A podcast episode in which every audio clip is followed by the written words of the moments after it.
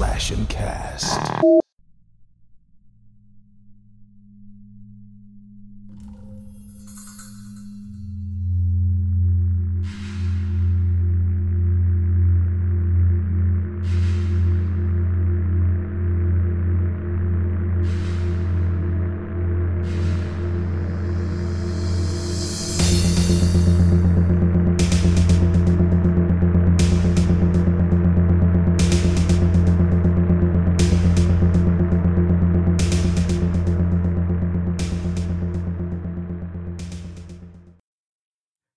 Up, fiends, and welcome back to Handle with Scare presented by the Slash and Cast Podcast Network. Our show discusses horror movies and the phobias they emphasize. And throughout the month, we have been taking a look at the fear of cars. And tonight, we are going full road rage uh, with Unhinged, which came out in 2020. Starring Russell Crowe. This is, uh, you know, the first movie we watched last night for Twisted Tuesday uh, what I had hadn't seen since it initially came out in the theaters. And I have to say, like, I, I already knew how good this movie was. And then on the rewatch, like I forgot just how intense like the chase sequences are. Like my my heart rate just listening to the music alone was spiking. like it was fantastic. Uh That dude's insane.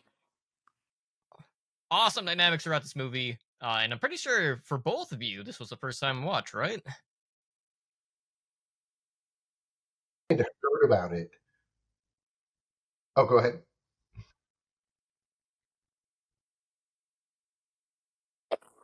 Russell Crowe was in a movie again and that it was good, basically.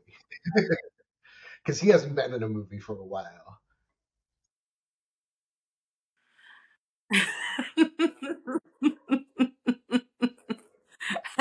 I think Zombie threw me a bone once. I'm like, thanks, Zombie. I appreciate the haha.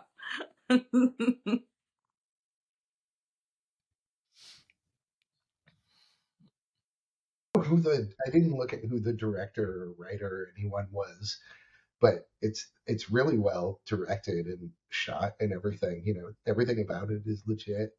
And it's definitely, you know, like a quote unquote low budget movie. You know, not literally a low budget movie, but relatively speaking for a Hollywood. hmm Yeah. Like all the money I imagine most of the budget went to Russell Crowe and the and the car stunts and the the really good I'm certain CGI that was done on a lot of those car stunts as well too. Hmm Russell Crowe, because there was nobody else that was famous in that movie except for the lawyer friend that gets murdered in the first five minutes, who's the guy from It's Always Sunny in Philadelphia. when I saw him, immediately dies.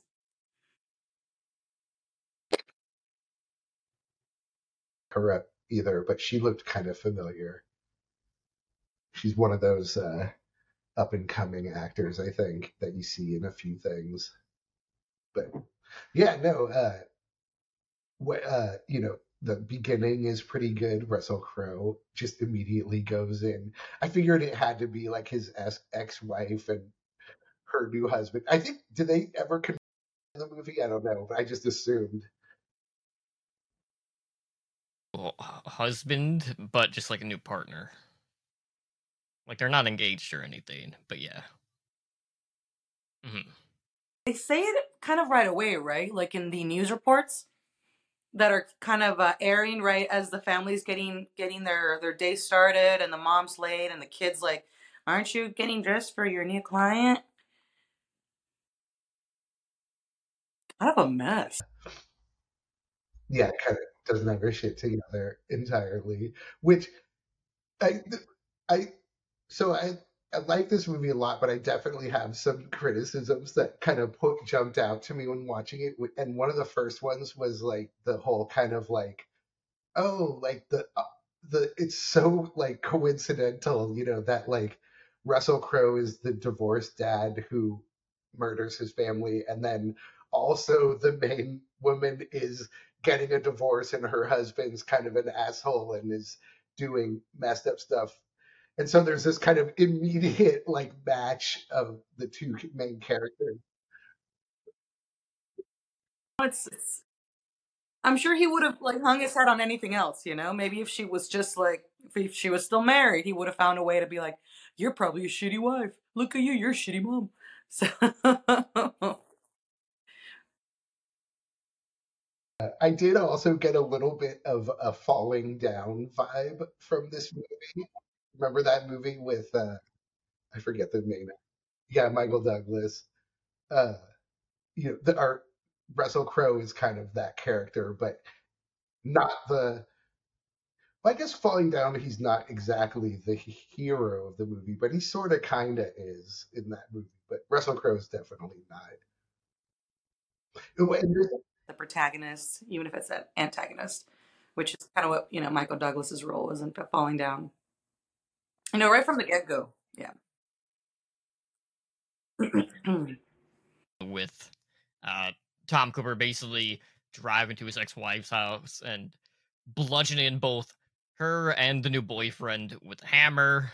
You know, sets the place on fire, drives off, and then you know we get like that whole like the purge esque montage with all of the different like reports of like how people like handle themselves on a road and dealing with their road rage, which was like a like good like three minute portion, uh, which was pretty great. You know, really sets the mood.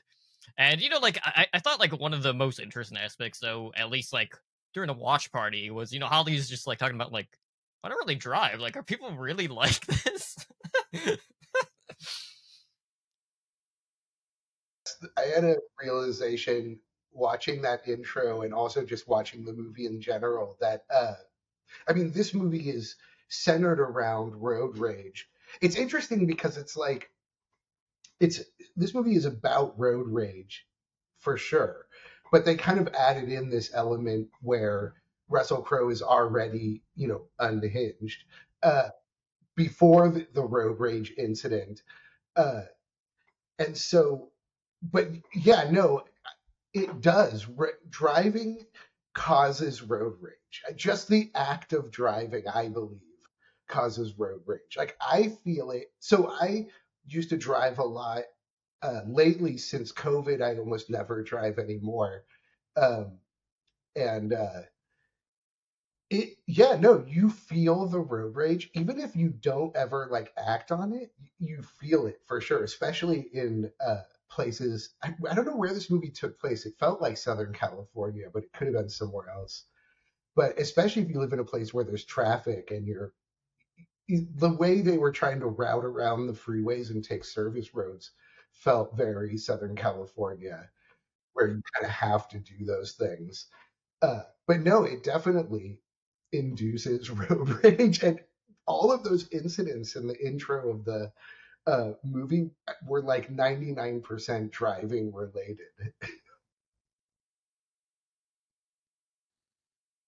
In my day. Yeah, I once uh um I once followed a woman who cut me off just for a little while. Not long enough to be suspicious. child or killed her friend who's also a lawyer that's helping her through a divorce. I didn't do any of that. I was being cool. no, actually, I wasn't being cool, but you know what I mean. Like, yeah, road rage is real, and I yeah, everybody feels it. So it's you know, it's it's an interesting approach to the phobia for this month because we've been seeing all these um, horror movies about you know just cars as death machines and the and the fear that you can have and their inherent danger just because they're these big giant fucking moving things that can squash it. And a lot of the movies that we've seen, especially coming up here in Christine next week, I'm really loving the faux body horror piece of it that you can get from crushed metal and and uh and, and just uh, you know that effect that these directors are having. So it was really kind of interesting to see Unhinged and just kind of kind of change the perspective on that too. So yeah, I really I really dug it. So this is just I mean, I definitely felt like it was a lot more of the you know, we're we're all living in a much closer proximity than we think. And, you know, if somebody decides to do harm to you, there's very little that you can do to stop them in the long term. In I mean, sorry, in the short term. in the long term, yeah, you can call for help, you could do this, you could do that. But in the short term, if somebody wants to kick in your door or drive their car through your house, like there's very little you can do about that other than like run. So it's uh, I, I really like the the approach the movie was taking and just the you should be afraid of how easily somebody could get to you and hurt you, you know. And for the most part, I mean, like it doesn't matter size because if a person decides to hurt you, they don't really need a lot of strength on their side. However, in Unhinged, you know, that was also a really awesome element. Just uh, being able to see like Russell Crowe's like massive size and massive strength and just how this guy didn't even fucking need weapons. Like he could just crush you with his bare hands. So that was pretty neat too. I dug it. Inciting road rage event was good too. Uh, because that's really real when you're behind someone at the light and the light turns green and uh, and then uh, they don't go or they take a long time to go and you have to honk at them or go drive around. The thing is, I was like, just drive around him, just go around, like, because that's what I would do. Uh, about 18 years, but I rent them from time to time. And before that, of course, I had a car, and uh, and I always do the the you know the light the light honking. In fact, I get really excited when somebody gives me a reason to lay into the horn. it's my time. It's my time right now. I'm gonna lean on this horn for a minute.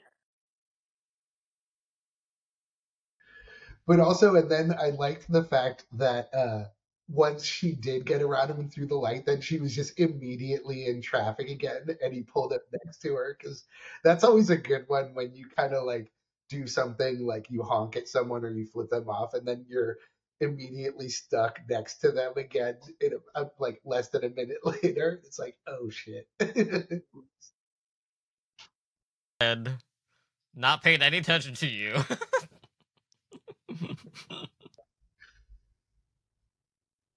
First sequence of her trying to get her kid to school, just making bad choice after bad choice, driving on the fucking shoulder, which I heard that is pretty common for a lot of places, but you know, I'm a bit of a rule follower, so like I get pretty irate when I see shit like that. So where she was in the traffic and they decided to take that exit and she just pulls out of the line and then kind of drives on the shoulder for a moment and then takes the exit to me and people were really honking at her and giving her dirty looks when she did it but i was thinking during that that's a legit thing to do like if you're going to make that exit you can pull out and be on the shoulder for a moment you know for a little bit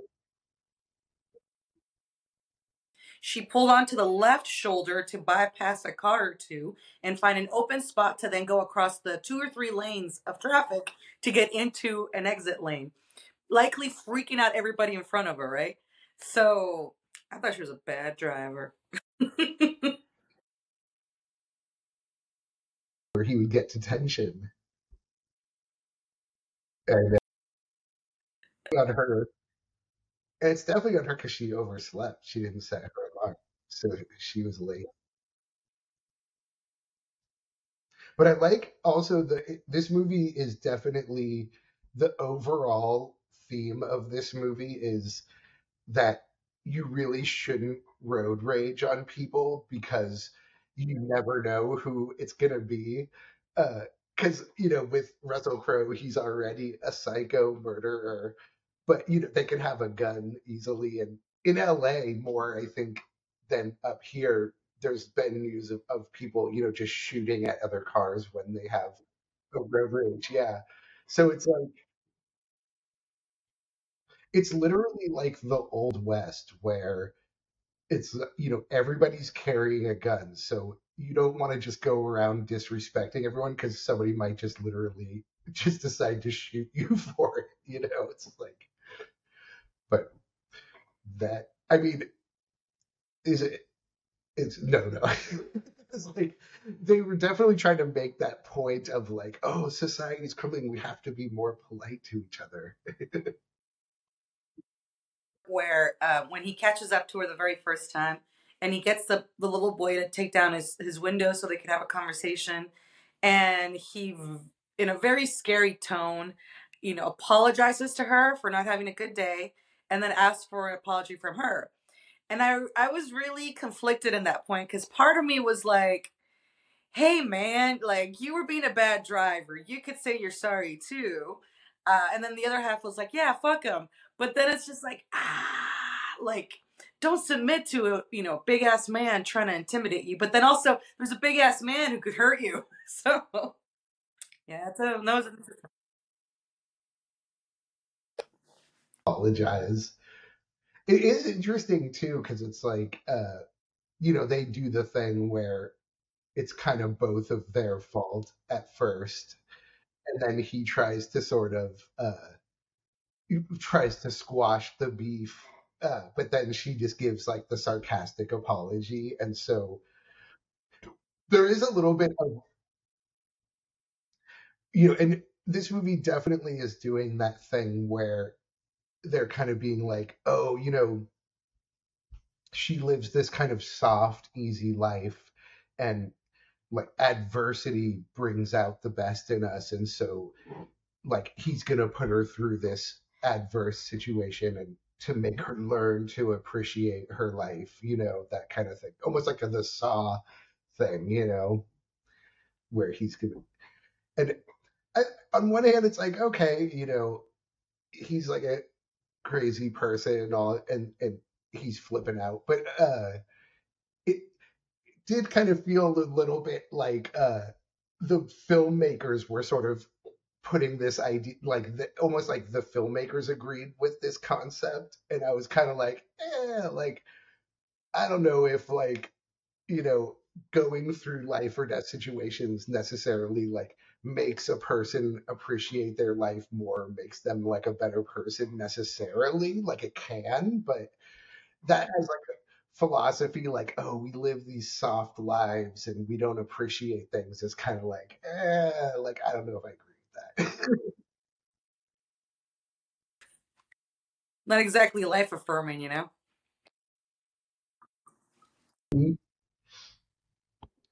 but actual you know conversation you know we do see tom you know driving ahead of her uh, and then you know immediately turns right in front of her you know pushes down on the brakes nearly causes an accident at that point in time um but but you know like just to just to keep her on her, her toes before he eventually does drive off and you know it's clearly something that just shakes rachel um at that point uh before she ends up dropping uh, her son off to school um, and that's you know when we kind of got like the plans for her to meet Andy, who's like the the divorce lawyer. Um, you know, at the diner, which is kind of like their go-to spot. Um, but yeah, like it was, it was really interesting because like you could tell like really early on, Tom was basically just trying to like instill kind of like a lesson with you know the boy, you know, because like they were trying to spin it where it's like basically like you know Rachel was just like completely being dismissive, saying that uh you know, like I was like just trying to say, like, you know, he was having a bad day and, you know, he just wanted a little bit of a, you know, courtesy hug. That didn't happen. You know, she's just refusing to apologize. And then the whole point was just be like, well, you don't really know what a bad day is. And it's just very ominous, you know, right from the get go. So right from the start, you you know you you have like that clear intention uh, from Tom at this point in time. But I just I love the directions that this movie takes because like for this type of movie, it completely diverges from the path from anything we've ever seen. You know, you don't have someone that's typically like really going out of their way, like forcing you to make tough decisions, like on like who to kill, so to speak. Which, granted, that was kind of like a curveball because nothing actually panned out the way that Rachel was expecting it to. But he was just in complete control the entire time. You know, he had the geolocation because of you know the iPad and everything you know, he at one point sold her phone on top of that and was able to, you know, kind of like intervene within her life with like the lawyer and whatnot at the diner, which was another fantastic scene. Uh, but, you know, all in all, like, you know, for a road rage movie, it just had so many different like slasher elements, which we just do not get from this type of movie. it was cool uh the I loved when they went to the gas station, which is where he steals the phone and sets up the uh, tablet, which was well done because they, you know, uh, show her in the gas station talking to the people, kind of telling them. First of all, she's in the gas station, kind of asking what to do, and the the the store person and that guy are kind of giving her advice and stuff. And I was like, at that, I feel like at that point you would just call the cops. Just be like, I'm calling 911. Like, that's too fucking sketchy that he's just sitting out there in the truck. Like, but uh I love though when uh the guy helps helps her out and uh, he goes he goes to hit the guy who dives out of the way successfully, but then immediately gets hit by that random car. That was really well done. Uh, I liked that. And then there was later in the movie, she uh, when she's talking to the police, she says he already hit someone and killed them at the gas station, and I was like, well, technically, he didn't hit that guy until the other person did, but I guess you could say it's his fault.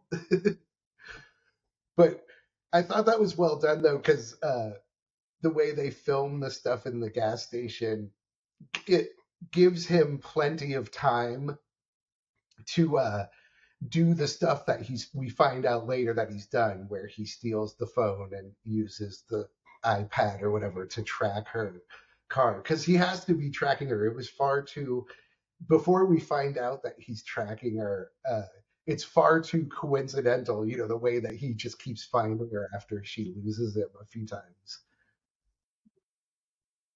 Is that there were some very formu- formulaic coincidences or not coincidences but times that you had to suspend your disbelief right?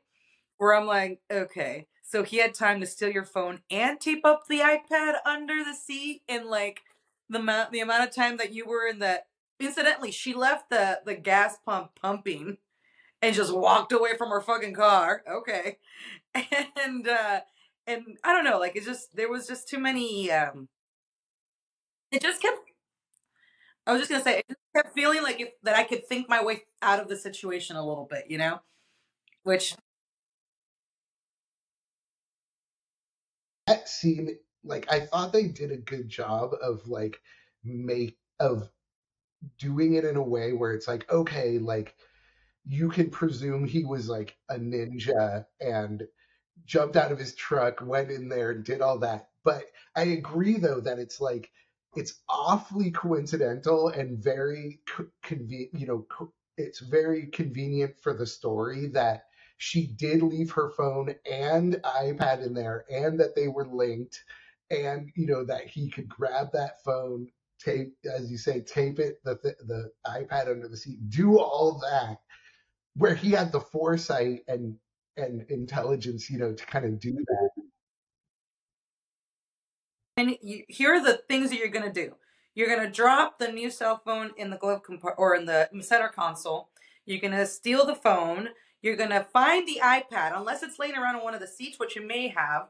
It'll be in the seat or in a purse or whatever. Find the iPad.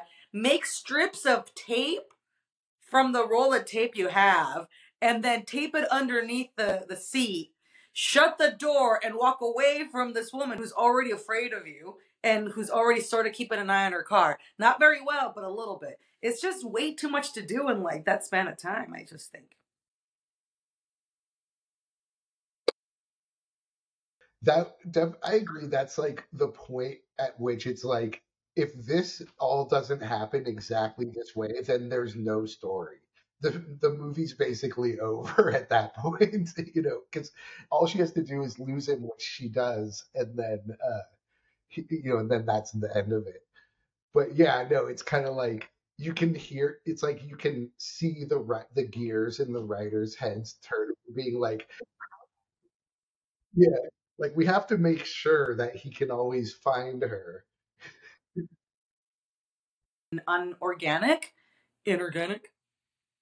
Um, it just kind of get it, it just keeps your brain thinking about how things had to happen versus just looking at the movie and enjoying the movie, right? Just little things like that. And they and they definitely telegraphed a lot of the there was a lot of surprising moments that I, that were really cool. So the guy getting hit by the car. Later, we'll talk about the cop car getting like fucking mowed down in half. That was amazing. Like kudos to them. Like, but uh, The car with that tinfoil. they made very sure to nail something into your memory that they were I don't know, like just again telegraphing their punches. Like for example, when um he goes into her house and attacks her brother and his fiance, the brother's holding a knife, and I remember thinking like, angle your knife down, you're in front of your fiance, and then of course that murder happens, which we will talk about later. But just a couple of things like that where you're like, okay, they're just the connections are there, but they're just I don't know. They weren't they weren't happening as naturally as I would like, as I would have liked.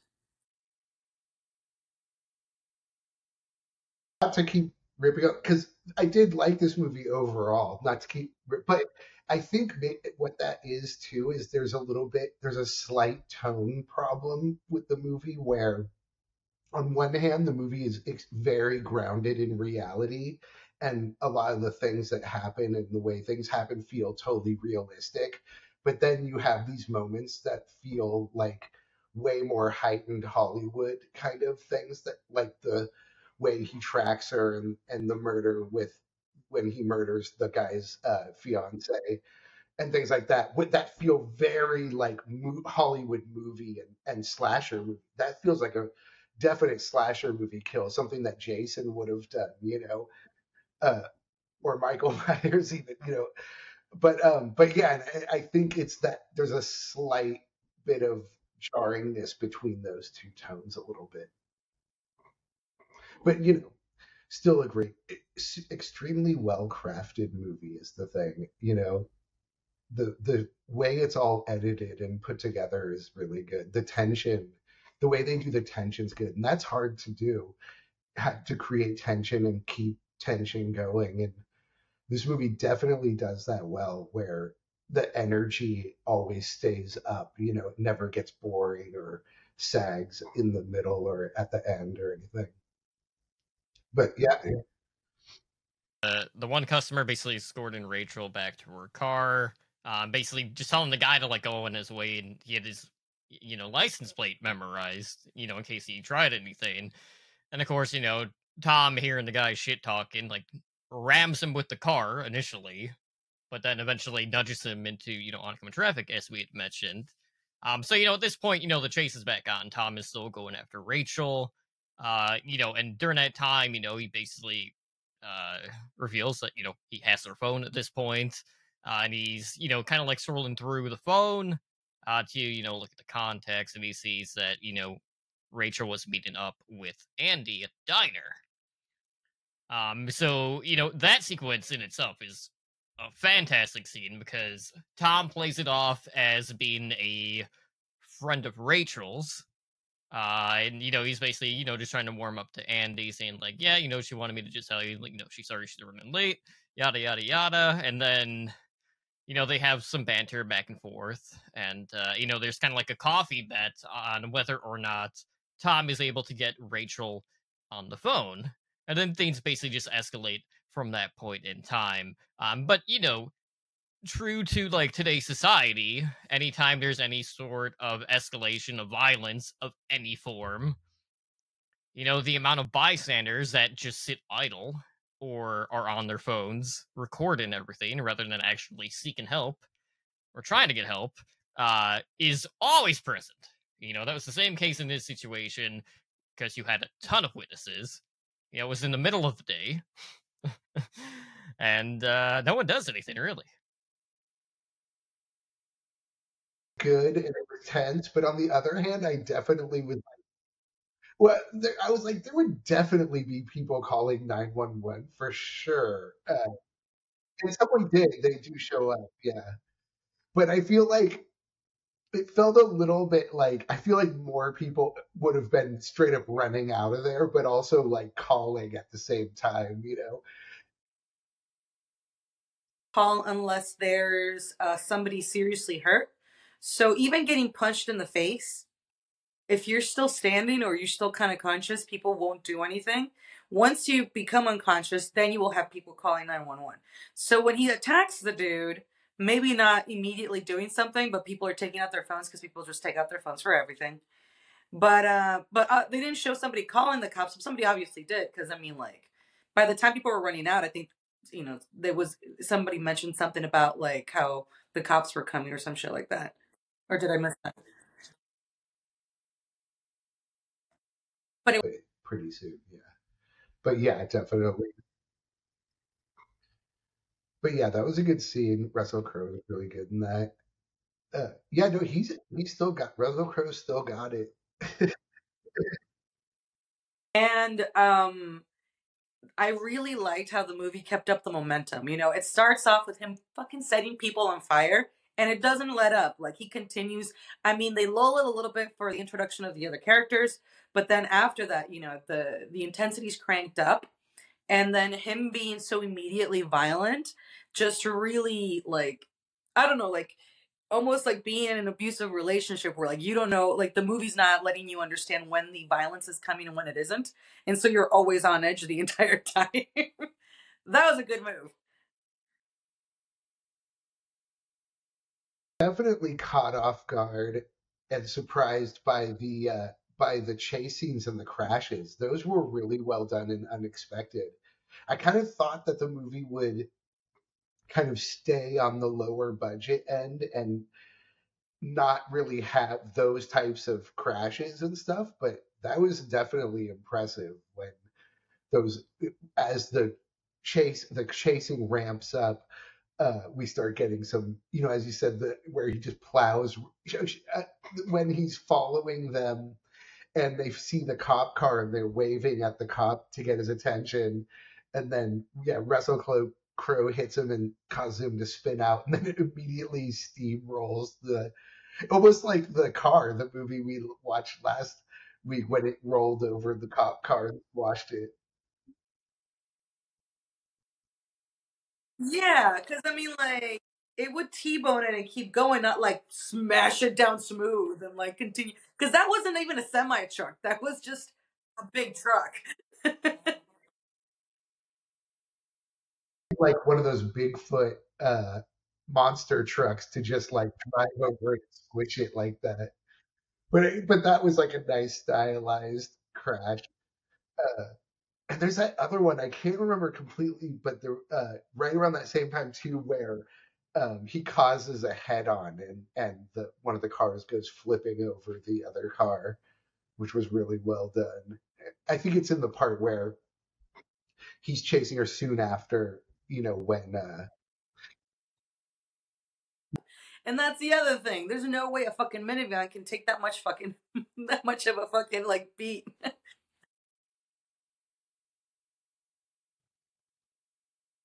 indestructible for sure. At least his his pickup truck is more believable since it's a huge truck, you know, built for work, so you can kind of. hmm The, to go back a tiny bit, there are some things that I thought would be like plot points, but were not. And one was the license plate because, as you mentioned, uh, the guy gets the license plate and then tells her and then she memorizes it. And i thought oh that's going to come into play later where memorizing the license plate. But it ended up not really mattering. But they kind of put an emphasis on it that made it feel like it would be. But they did do that though with the uh, Fortnite strategy though when the kid tells her about his Fortnite strategy which i don't know do you T, do you play? I know you play some online. Do you don't play Fortnite. I was wondering. I was like, that was one of those things where I was like, is that a real strategy? Is, is the person who wrote this movie a Fortnite player and they squeezed in a real Fortnite thing, or is that just completely BS and they just wanted to mention Fortnite because it's a popular game? I have seen people try to do like the setup ambush, so to speak, which really what it was. Um, but you know, it's definitely not like a go-to strategy uh, by any stretch of the imagination. where it's like go somewhere where you know the layout really well so that you're you know where to go, which is what they eventually do. But uh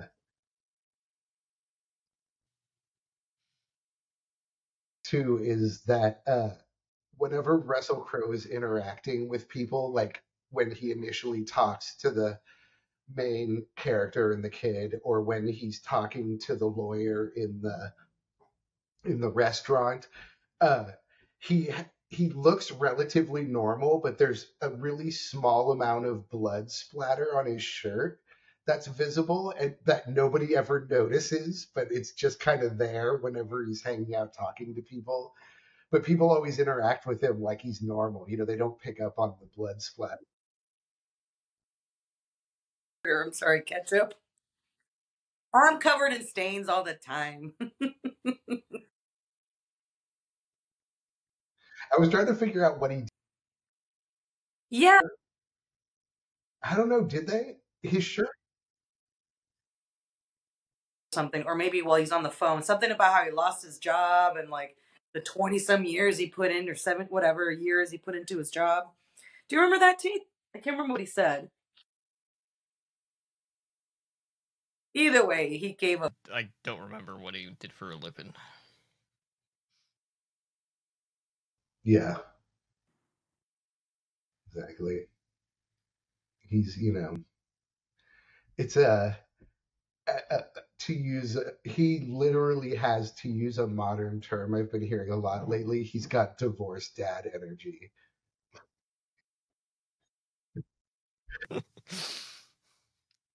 Of that, Gee. Yeah, that really fits.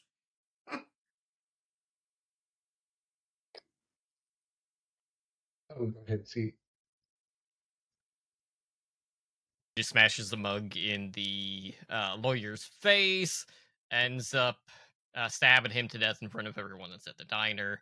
Uh, and it's at this point where you know we start to get like the ultimatums, where Tom is basically telling Rachel like, you know, he's like filtering through like all of her contacts and telling Rachel like, hey, you need to choose someone uh, for me to target, or you know, who's gonna die next at this point in time. And you know, Rachel initially is just like, not really going along with it. She tries to be like pick herself, you know, being the noble thing to do. And of course, Tom has Tom's not going to go for that at all because there'd be no point in that. You know, he's trying to make her suffer, not just you know skip to the end, so to speak.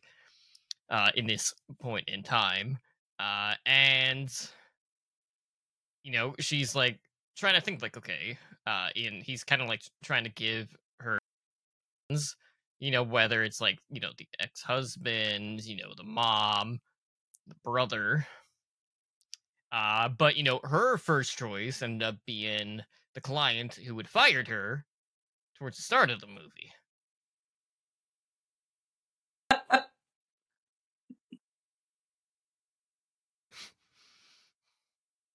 definitely. Well, and also we get inter- we get introduced to the brother and the fiance, who we kind of mentioned earlier, right?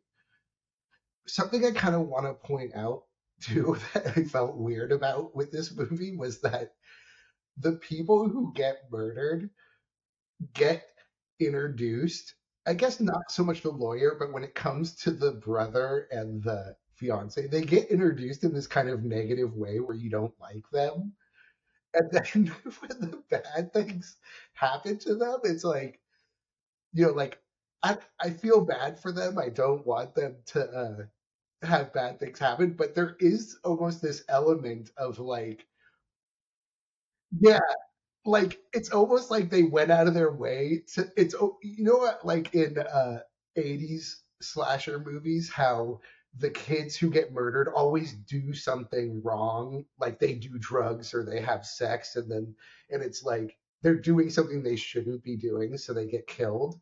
It was almost kind of like that kind of vibe, where it's like everyone who ended up getting killed kind of did you were introduced to them in a way where you didn't really like them, so it was almost like okay, it's acceptable to kill these characters, but not not the characters we like. Which I, in the past I've said like I do like it when characters we like don't get killed. I felt like um, her. For, you see her twice. One of the times she's apologizing for using her professional scissors to clip coupons, and then the second time you can't even see her face, and she's all beat up and bloody. And I, I remember thinking like, that's so sad. She just barely made it onto the movie. she didn't even have any real lines. Even though the brother got burned, it, it should yeah, it felt unfair that that happened to her. Um, but it like yeah, the brother almost was a little more deserving.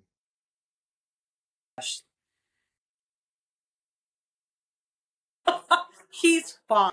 And I knew uh, when they when they reveal he's fine. When I remember when when they revealed that he was alive, I was like, no shit. Like he I mean, he was on fire, but only for a second before that the cop was able to douse him out with the towel. You're gonna be severely damaged. Like that's third degree burns already. Like he's not okay. He's no longer a pretty boy. He's got a radio now. Make room for a new podcast in the world. there you go. But I remember thinking like, oh yeah, he's alive, yay, which is really cool. But also, it's like he's gonna be really fucked. But like, it's not like a super happy ending about him, right, T? Mm-hmm. Yeah. Scene that whole uh, scene in the house with the murder.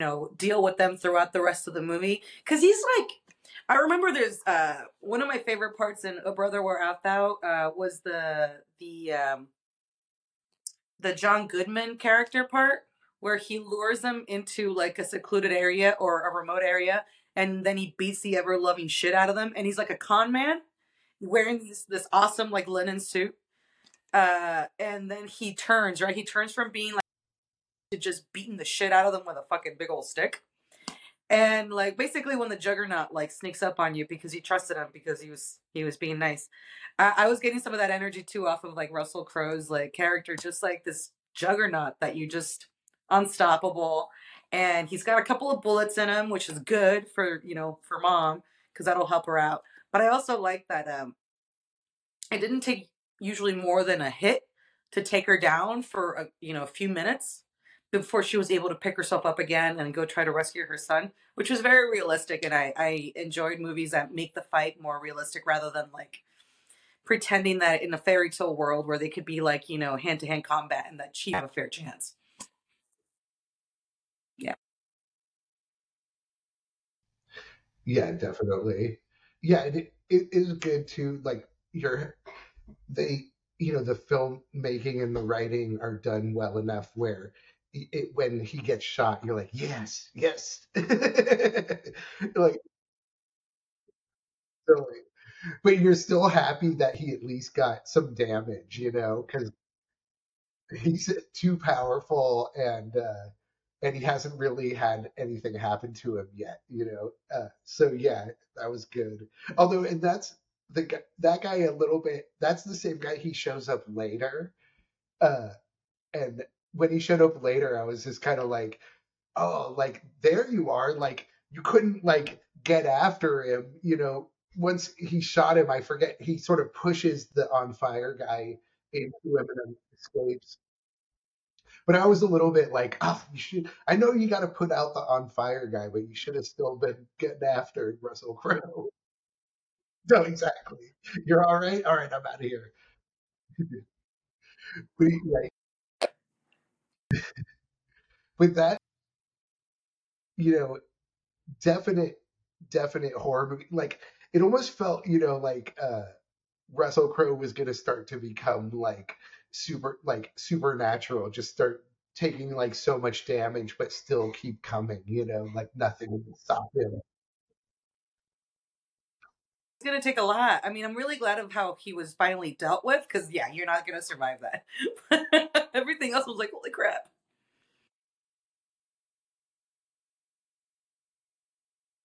So yeah, they came up with that plan to go back. I guess it's their own neighborhood, right? Was where they went. Brother and girlfriend were living with, you know, mom was because they had to get out of grandma's house because they were going to sell it. But she still lived in this, you know, sort of uh, gated community that had a very windy sort of random, you know, way of setting up the houses that was very confusing to people, which of course became a big plot point later on.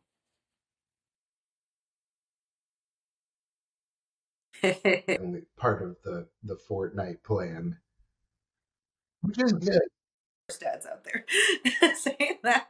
But uh, one of my most, it was a very frustrating uh, feature or element of Russell Crowe's uh, character, but how he was always blaming everything he did on everybody else. I know it's dumb, but I and I know it's just a fucking movie, but I it, it really grinds my gears when people do that. Look what you made me do. I will smack you.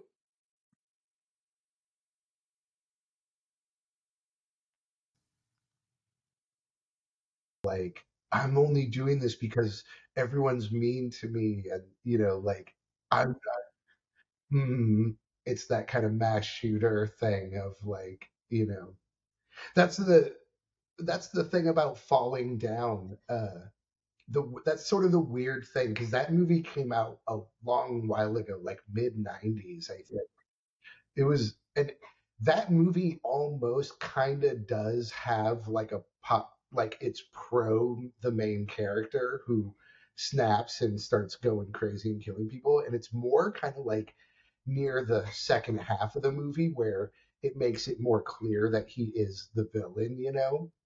But uh, that's the interesting thing that I like about this movie is that it definitely takes more of the vibe of where he is the villain the whole time and not trying too much to kind of be like, oh, but maybe he does have a point, you know, about how people are being rude to each other.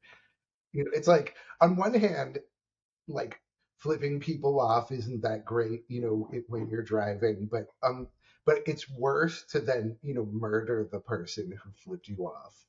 That's much much worse. and it's you know bad. It's like you know bad things happen. You can't then be like, now's my opportunity to like kill a bunch of people because some bad stuff happened to me.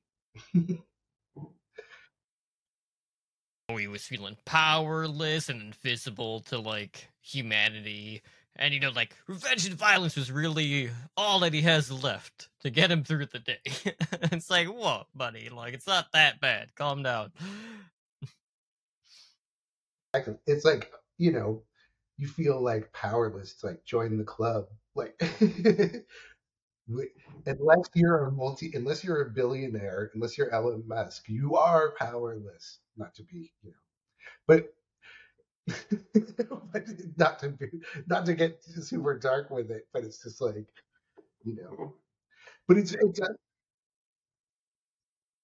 also have like the three minute timer that Tom puts on Rachel to uh, go get you know uh, Kyle, who's you know currently in school on like a kind of like a soft lockdown uh, because of everything that's happening during this, uh, and you know like basically saying like you know if you don't make it back in three minutes, I'm gonna light your brother on fire, and uh, that's when we kind of have like Tom forcing uh, you know Fred to like write a letter uh, you know, kind of like saying what's going on. So, you know, Tom's just trying to cover his tracks, uh, you know, during this.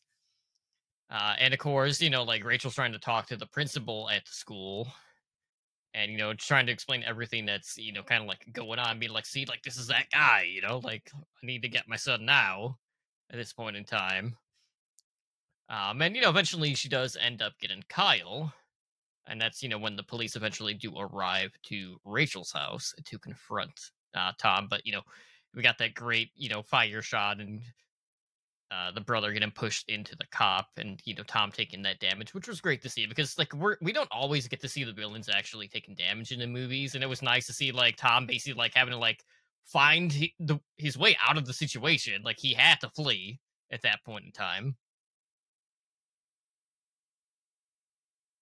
I was getting a little bit of a Joker vibe, uh, like the uh, the one you know, no the uh, the um, you know the the good Joker, the real the um, no no uh, you know the guy from oh I can't believe I'm using this reference to reference the Joker, but the guy from Ten Things I Hate About You, Heath Ledger Joker, but uh,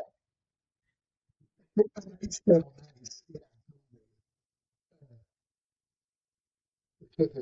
but uh you know in his joker where he does the thing where you know he's like gives batman the choice of who do i kill and then he tries to do the thing to, he tries to sort of trick the joker by picking what he thinks is the one you know and then he says okay i'm going to go after and we know how that all plays out if we've seen the movie but it's it's actually kind of similar in this where he says you know pick and then she picks that woman thinking, okay, I'm going to call the police, send the police to her house so that when he goes to her house, they'll catch him and then I'll go to the other location. And he kind of, he's playing his game. And so he actually goes to where the woman is going and avoids going to the house where the cops go.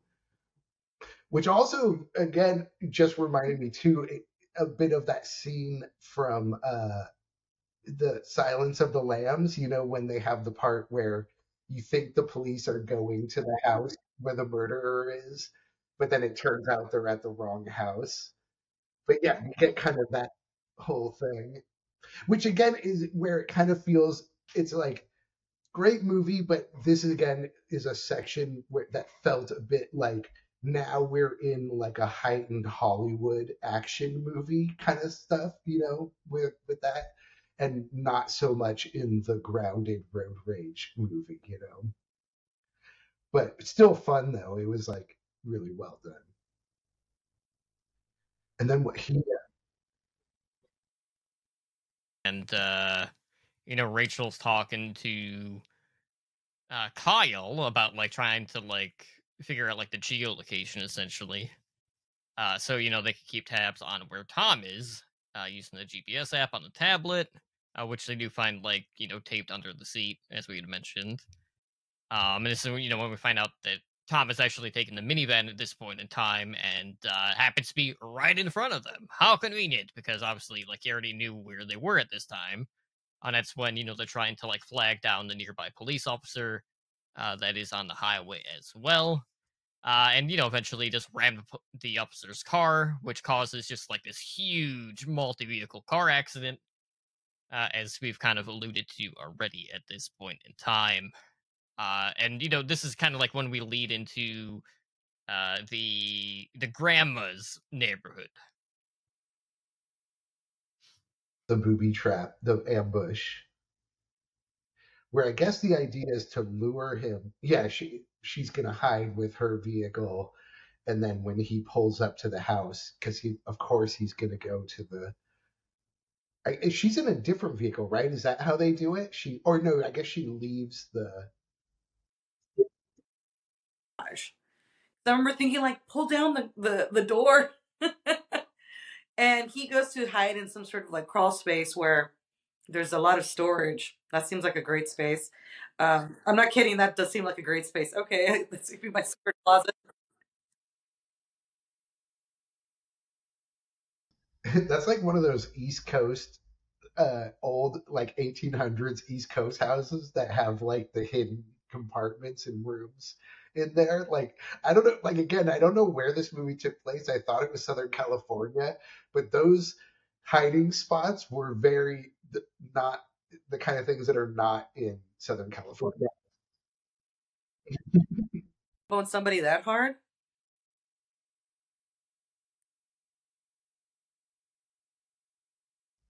And I was a little disappointed. I it, it was a great. I liked the idea and the the fact that they did it, but and she flips his car completely over, but it doesn't seem to do anything or hurt him more. And I was really hoping because I liked how they did the thing where he was kind of indestructible, but then once he got shot a couple of times, it weakened him a lot. And I was kind of hoping that the ramming him and causing the accident would damage or messed up. But yeah, he was kind of fine from that. I was like, "Uh, that feels a little bit like you know the plan wasn't really that useful. But but I really appreciate. I like when movies do that thing where something earlier in the movie, you know, teaches or it's the whatever the Chekhov's gun thing where it's like something earlier in the movie is and then it comes into play later like the, the character has learned and been like oh i'm i learned about that thing and now i'm going to use that information to defeat the bad guy so i liked that they did it but it felt a little bit like oh you didn't get much out of doing that you know felt a little used but it was fine i mean you know and he freaks out. And I, I do have to nitpick also about how, on one hand, they were showing how he was pill popping the whole time, and they were kind of making it. hmm And I, I have to say, I mean, it's fine. It's like it's a horror movie. It's it's a movie. It's fine, but oxycodone makes you drowsy and sleepy and makes people black out it makes people nod off. Like they'll just be sitting there and then they'll just be unconscious randomly. Uh, and so on one hand, it was like they were kind of using that as like I think an explanation for why he could take so much damage and be so like out there and not really be affected because it's like oh he's popping painkillers. He's not really feeling what's happening. But at the same time i was kind of like he's all amped up and he's really aggressive and oxycodone would really have the opposite effect on a person exactly. Ah, whatever. I was like it's fine though you know it's it's a movie no big no big deal. Uh crashes. But i think that really cements like why this movie is such a great pick for you know the fear of cars. You know just over and above unnatural ways that cars behave that's what happened here. And then also some very natural ways that they behave where you can very much so kill somebody with your car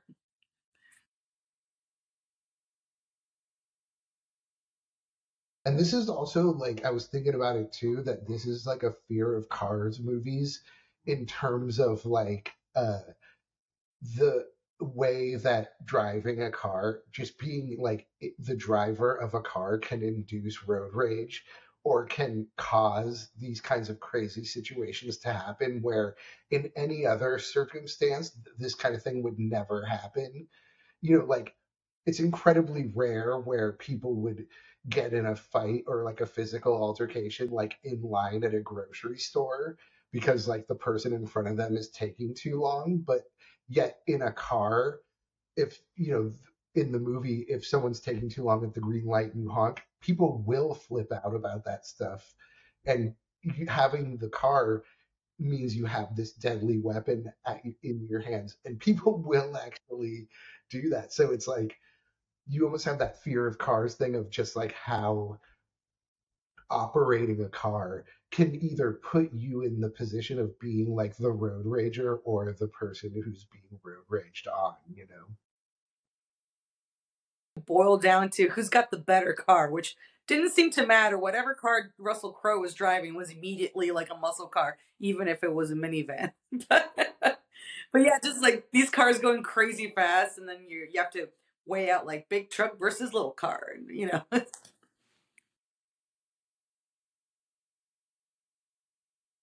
And I did to point out another thing, another one of those things that I thought they were seeding a plot point, but then ended up not being a thing, was when they early when she turned on the car and when she first gets in the her car and turns it on and starts driving it and it has the check engine light comes on and I was like, oh, that's gonna be a thing because the check engine light's on, which means she's gonna start having car trouble while he's chasing her.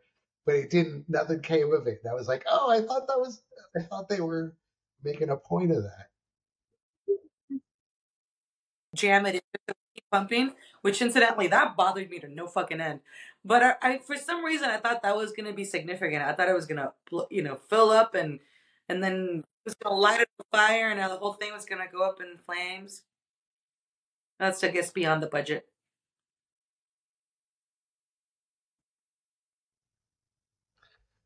Right. But yeah, so then he just, and then what? They have the final, the brawl, which we've kind of, excuse me, we've kind of talked about a bit. The that they do end up brawling, and it is realistic. I like how, uh, you know, she keeps getting knocked down by him, of course, but then she's able to keep getting up and like jumping on him and just doing whatever she can to kind of distract him. yeah. Separate by doing that. They had that false jump scare where she shows up in the hiding spot and gets him, and it's like, although, uh, yeah, he figures out where the kid is though, because the kid knocks over the. the What's the point of a fucking hidey hole if you don't fucking hide in it?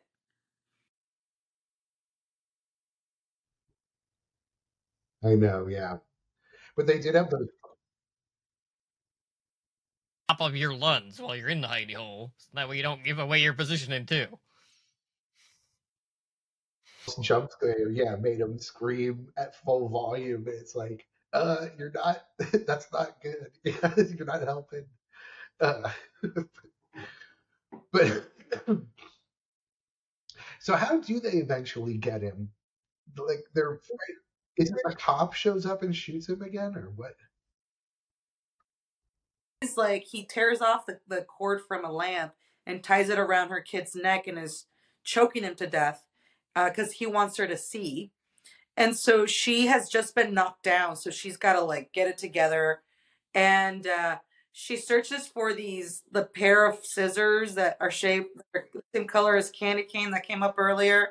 And she had put in her back pocket, and then she looks for them over and over and over, and then a minute later, she's still looking and patting her butt, looking for them.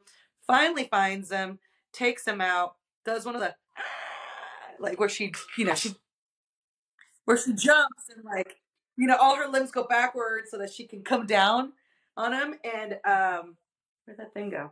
And uh, and sticks those those uh those scissors right in his eyeball. And then he comes up so you could see his surprised look, and he's like, oh, and then she knocks it deeper into his brain, and then it, it takes him out. Which was The fact the fact that she's like, here's your fucking courtesy tap, and then she kicks it in. Which is extremely slasher movie. That is definitely like the final girl uh moment where she gets her one liner.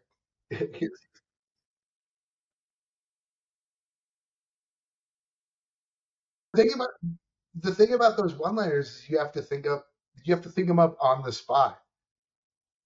It's got to be it's got to be custom tailored to the moment for sure. interactions with the person you're killing, finishing up.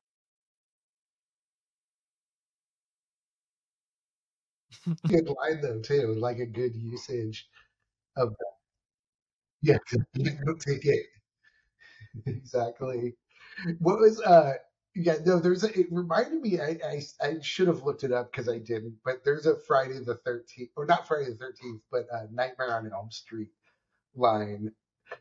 For, oh, it's from the Freddy versus Jason movie where that main blonde girl yells kind of a similar line when she do, takes out one of them or does something. I can't remember, but I don't even know why I brought it up. I should have looked it up before I. But Exactly. But the point is, is the point is, is that scene and that line was a was straight out of a classic. You know, that's a very classic uh, slasher movie thing. And also just having him do the pop up. You know, he's not actually dead and he pops back up. Classic slasher move. And then I gotta say, speaking of slasher movies, once he is killed, and then we uh you know, they kind of show her going about her day, you know, once it's all over with. Um, if the camera kind of pans up and it starts playing uh, D- "Don't Fear the Reaper," the Blue Oyster Cult song, and I was like, "Wait, now all of a sudden we're in a Scream movie. Like, what's happening?"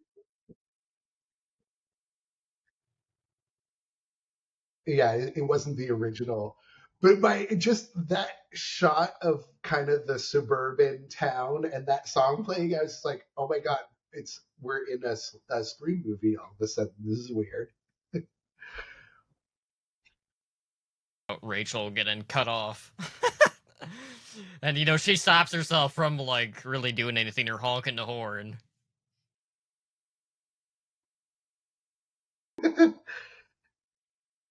Ul- Ultimately, yeah, you have it's a, you, you have to be a courteous driver. That's the lesson of the movie. Fucking Dairy Queen. You know, they never got the blizzard. Unbelievable, terrible parenting.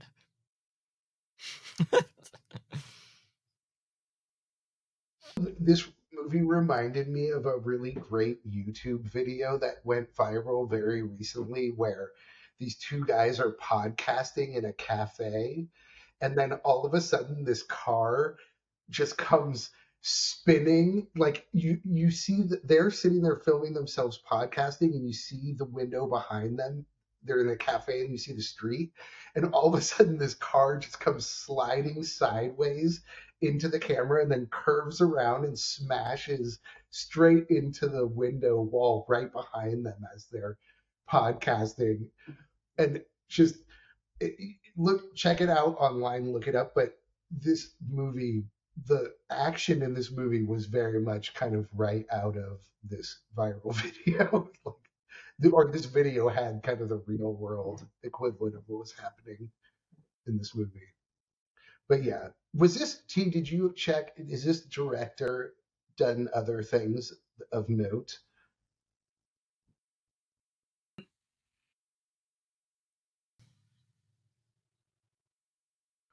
because definitely good like i don't know if he's done other horror movies or what but definitely really good job the Joneses. That-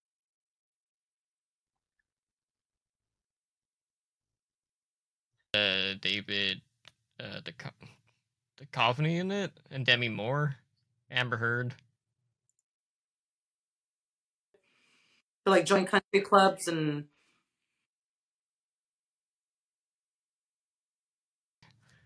Yeah, they're living in like this upscale like suburbia. it's cool nice yeah no, Anything since.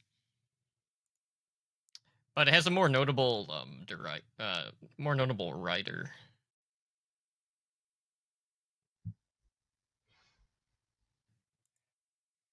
Because I remember I rec- recognize one of them. Um, that was Carl Ellsworth who did Red Eye, Dis- Disturbia, and the remake for The Last House on the Left.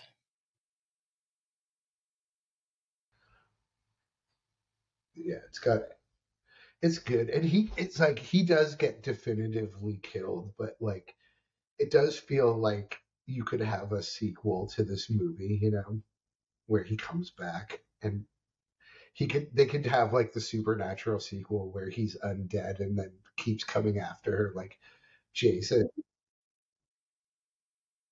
Like you know fucking like something like somebody fucks with his car or you know maybe some like romantic rival takes a shit on it and like whatever. And then his it's his turn to have road rage.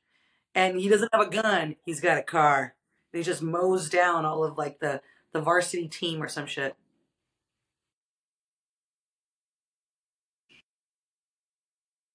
Or in that situation, you know, he's pissing off his mom. and the mom kills him. For being such a terrible driver. he's my kid i have to stop him company for sure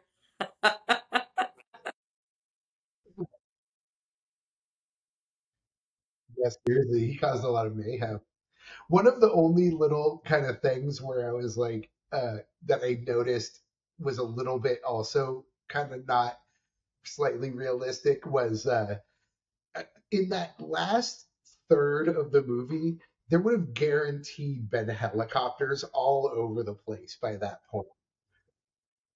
you know, you always see on TV when there are the chases and things like that, that the the helicopters are the news and the police helicopters are all out in force once that stuff starts going down. Pretty much after that first main big accident he caused, you know, the one where he steamrolled the cop car, that's the point at which there would have been helicopters everywhere. And I was all oh another quick thing I just want to add too was uh they had the video game Fortnite thing, but I was thinking it would have been kind of better if uh the kid because everybody has played Grand Theft Auto 5 and it would have been great if the kid was giving her advice on how to evade the bad guy and how to do things based on his uh, Grand Theft Auto knowledge. Yeah, exactly. Pull into the garage, get a spray paint, get a spray job like like the use the underground garage, like use the like you Both. Because I don't think I can take him on by myself.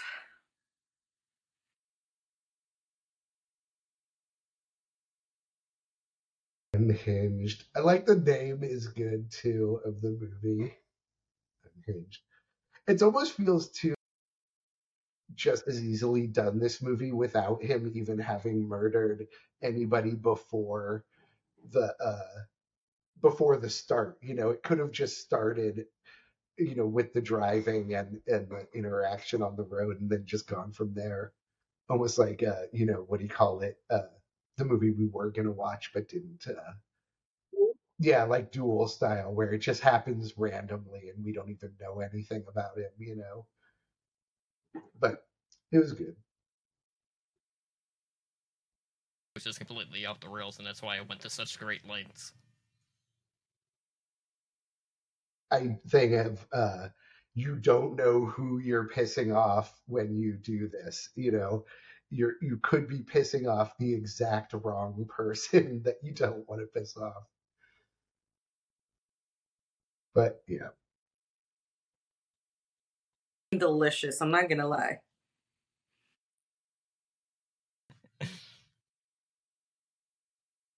We we went to Dairy Queen to pick up an ice cream cake today from my nephew, and that was pretty good. It was also Oreo. so I was like, all right, we got I got my DQ. We're good. Go buy some Haagen Dazs at the store. That'll treat you better. I, I guarantee you. But it's still delicious. It's still ice cream, so you know, it's like pizza. Even when it's pretty good. Hmm? Oh yeah.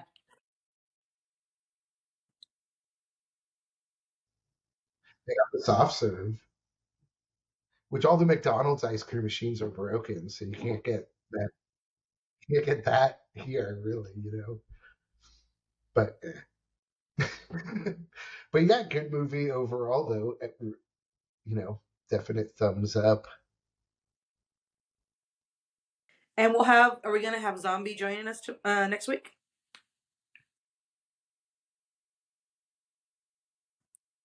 This movie. And then.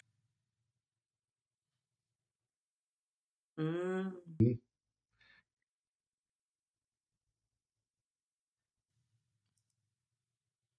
Yeah, yeah. I don't think we picked. You, uh, Evil Dead Rises.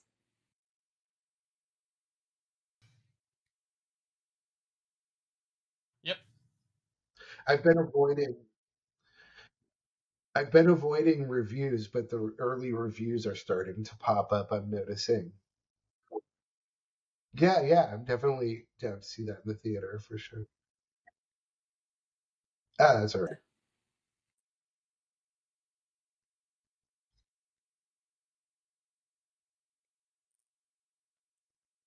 Was it?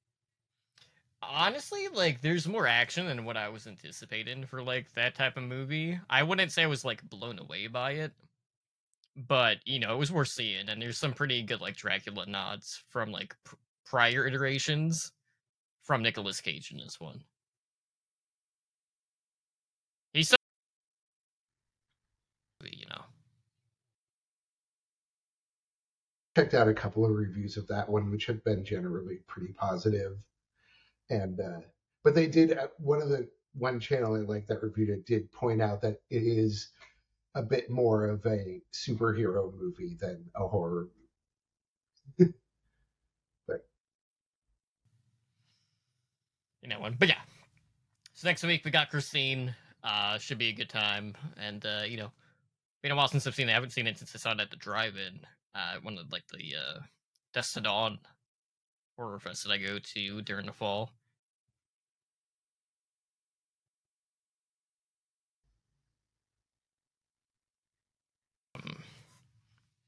The Dixon driving out by me do flashback weekend, which is like the the convention I go to in August, and then like the proceeds from that basically like pay for the operation costs for the drive-in.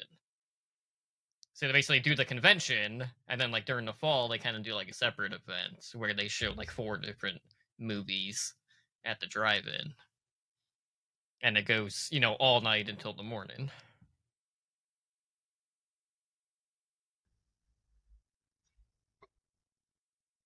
It's it's like a two-hour drive. But yeah, that's cool though. I don't think there's any drive-ins around here anymore. Not even just like you know somebody doing it to keep it going for fun kind of thing. about about 20 minutes from me, but they don't do any like R-rated stuff really. You know, it's just like The back of your car or truck.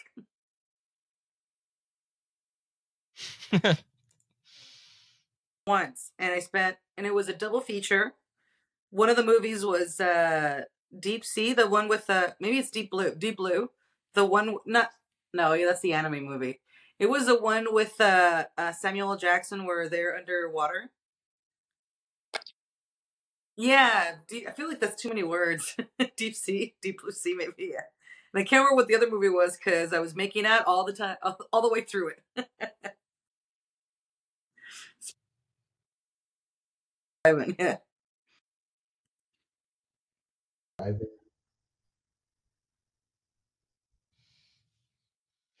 all right, well uh I can go to bed.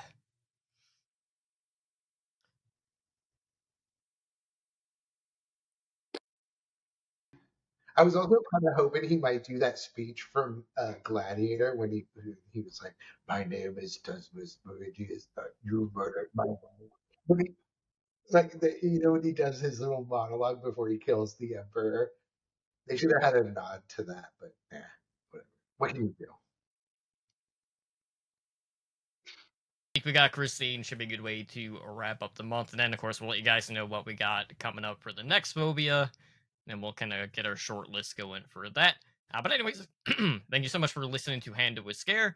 Again, we are presented by the Slash Endcast Podcast Network. You can find us releasing new episodes, uh, you know, on your podcatcher of choice. Basically, every Thursday morning, a new episode should be up. Uh, but in the meantime, guys, thank you so much for joining us, and we'll see you guys back next week.